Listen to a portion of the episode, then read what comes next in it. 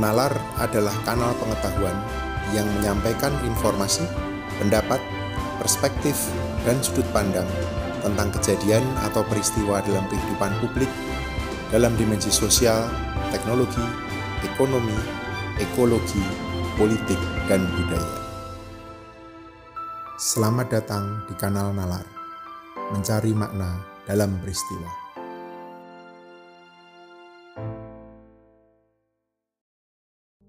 Saudara-saudara, kita akan berbicara dan membahas mengenai kebijakan publik hari ini.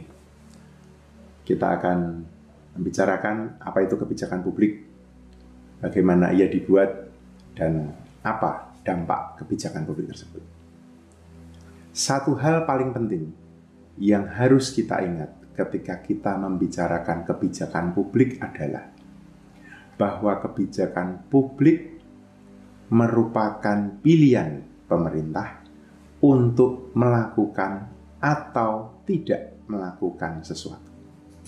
Jangan lupa, kebijakan publik bukan hanya apa yang dilakukan oleh pemerintah, tetapi juga apa yang tidak dilakukan oleh pemerintah.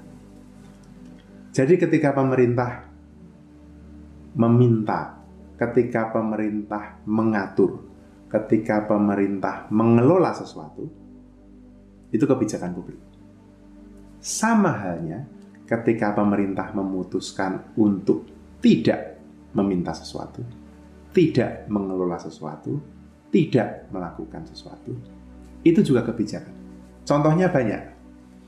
Ketika pemerintah misalnya memutuskan untuk mensubsidi satu kelompok atau satu golongan dan tidak golongan yang lain atau misalnya, ketika pemerintah memilih memprioritaskan satu hal dibandingkan hal yang lain dalam prioritas pembangunan misalnya. Jadi, sekali lagi, ingat, kebijakan publik adalah pilihan pemerintah untuk melakukan atau tidak melakukan sesuatu. Jangan pernah lupa bagian yang kedua ini. Karena selama ini saya kira kita memahami kebijakan publik itu sebagai sebuah pilihan aktif pemerintah untuk melakukan. Enggak, tidak seperti itu. Pilihan aktif pemerintah untuk tidak melakukan juga adalah bagian dari kebijakan publik. Lantas, kebijakan publik itu lahir dari situasi apa? Kebijakan publik itu muncul dari keadaan seperti apa? Kebijakan publik selalu terkait dengan satu isu tertentu, selalu terkait dengan satu masalah tertentu, satu terkait dengan topik tertentu. Mengapa? Karena tujuan kebijakan publik adalah menanggapi persoalan atau isu tersebut. Idealnya tentu menyelesaikan. Tetapi kita juga tahu bahwa tidak semua hal pasti bisa diselesaikan. Karena itu tujuan paling awal atau tujuan paling utama dari kebijakan publik adalah menanggapi sesuatu Dalam bahasa Inggris, addressing an issue. Di sini kita mulai melihat bahwa ketika pemerintah memutuskan untuk mengerjakan atau tidak mengerjakan sesuatu, dengan kata lain ketika pemerintah membuat kebijakan publik, ada keterbatasan. Mengapa? Karena tentu saja cara pandang, cara berpikir, perspektif, lensa pemerintah untuk melihat sesuatu hal itu terbatas. Karena itu kita mesti sadar bahwa tidak mungkin pemerintah menyelesaikan semuanya. Ini hal kedua dalam pembahasan kebijakan publik yang kita perlu garis bawahi. Yang pertama tadi adalah pilihan aktif, melakukan atau tidak melakukan. Yang kedua, dalam pilihan ini, pemerintah punya keterbatasan. Dunia di mana kita hidup makin kompleks. Masalahnya makin beragam, makin ruwet.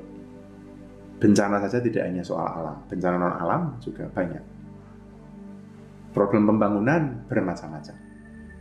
Dalam dunia yang makin kompleks ini, makin tidak realistis kalau kita mengharapkan pemerintah sendirian yang memikirkan itu. Nggak mungkin. Persoalan yang terjadi di dunia swasta, di dunia usaha, detailnya yang paham ya dunia usaha. Persoalan yang terjadi di masyarakat adat, persoalan yang terjadi di komunitas, yang paham ya teman-teman aktivis di sana. Demikian juga di perburuan, di media, di penelitian. Kalau kita berharap pemerintah harus ngerti semuanya ini, lalu membuat kebijakan publik yang pas. Untuk itu, yang salah kita. Kalau kita berharap pemerintah saja yang mengerjakan semuanya, menyelesaikan seluruh masalah, dan gagal, bukan pemerintah yang salah, yang salah kita. Jangan percaya itu. Karena itu, ada ada gium. Pemerintah memang harus dikritik, sekeras-kerasnya. Tapi ia juga harus dibantu sekuat-kuat. Dan kita bisa membantu dalam proses pemerintah membuat kebijakan publik. Bagaimana kebijakan publik dibuat? Tentu ada banyak uh, tahapan, tentu prosesnya tidak sederhana. Karena perlu mendapatkan masukan dari berbagai pihak pemerintah harus tahu masalahnya apa. Tapi, seperti tadi saya sampaikan, bahwa karena pemerintah itu kacamata pandangnya terbatas, karena horizonnya terbatas, yang dilihat terbatas, maka perlu masukan dari pihak-pihak non-pemerintah dalam pembuatan kebijakan publik. Di sini saya ingin menggarisbawahi satu hal yang menjadi kunci pembuatan kebijakan publik, yaitu bukti atau istilah bakunya evidence. Jadi kebijakan yang berbasis bukti, evidence-based policy, adalah satu norma yang boleh dibilang diadopsi, diambil, dilakukan oleh hampir seluruh pemerintah di muka bumi ini dalam membuat kebijakan. Salah satu kriteria kebijakan yang baik adalah ketika kebijakan itu berbasis pada bukti. Meskipun tentu kita tahu bahwa proses pembuatan kebijakan bukanlah proses penyiapan bukti itu sendiri. Karena yang disebut bukti dalam pembuatan kebijakan, bukti itu muncul dari riset bukti itu muncul dari sebuah olah gagasan, olah pemikiran, olah intelektual. Dan riset lahir dari momen intelektual itu. Sementara kebijakan, momennya selalu politis. Diskusi dengan kementerian, diskusi dengan DPR, menentukan berapa anggaran, menentukan apa yang harus dibangun. Dalam rapat-rapat kebijakan tentang kemiskinan misalnya, tidak jarang rapatnya di hotel bintang 5. Kebijakan sering dibuat, rapat formalnya ada di ruang rapat.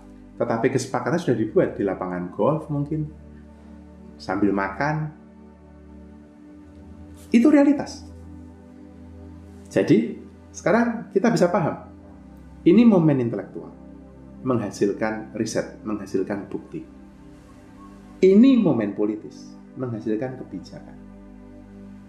Contoh, misalnya rokok. Kita tahu risetnya, berapa banyak yang bisa diproduksi, berapa petani hidupnya tergantung dari tembakau, berapa pemasukan negara dari cukai rokok tapi juga berapa tanggungan negara ketika BPJS harus membayari penyakit-penyakit akibat merokok. Ini momen intelektual. Kebijakannya, momen intelektual ini memberi informasi. Bahasa kerennya, informing the process. Tetapi proses pembuatan kebijakannya politis. Saya ambil satu contoh. Yang jelas, sampai sekarang pemerintah Indonesia belum meratifikasi FCTC. konvensi internasional mengenai pengendalian tembakau. Keputusan untuk tidak meratifikasi ini adalah kebijakan publik. Ya kan? Nah, saya mau tunjukkan bahwa riset dan kebijakan tidak selalu nyambung. Ada jarak antara riset dan kebijakan. Kebijakan memang adalah domain politis. Dia bukan domain episteme.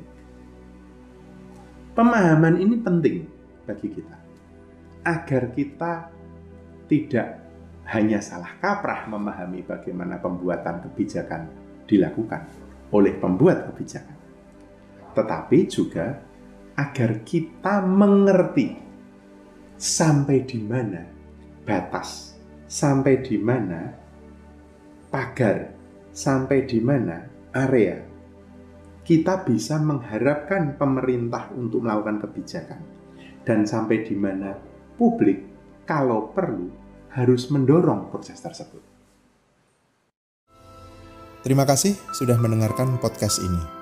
Semoga kita bisa menemukan makna dan pemahaman yang lebih dalam bersama Natal.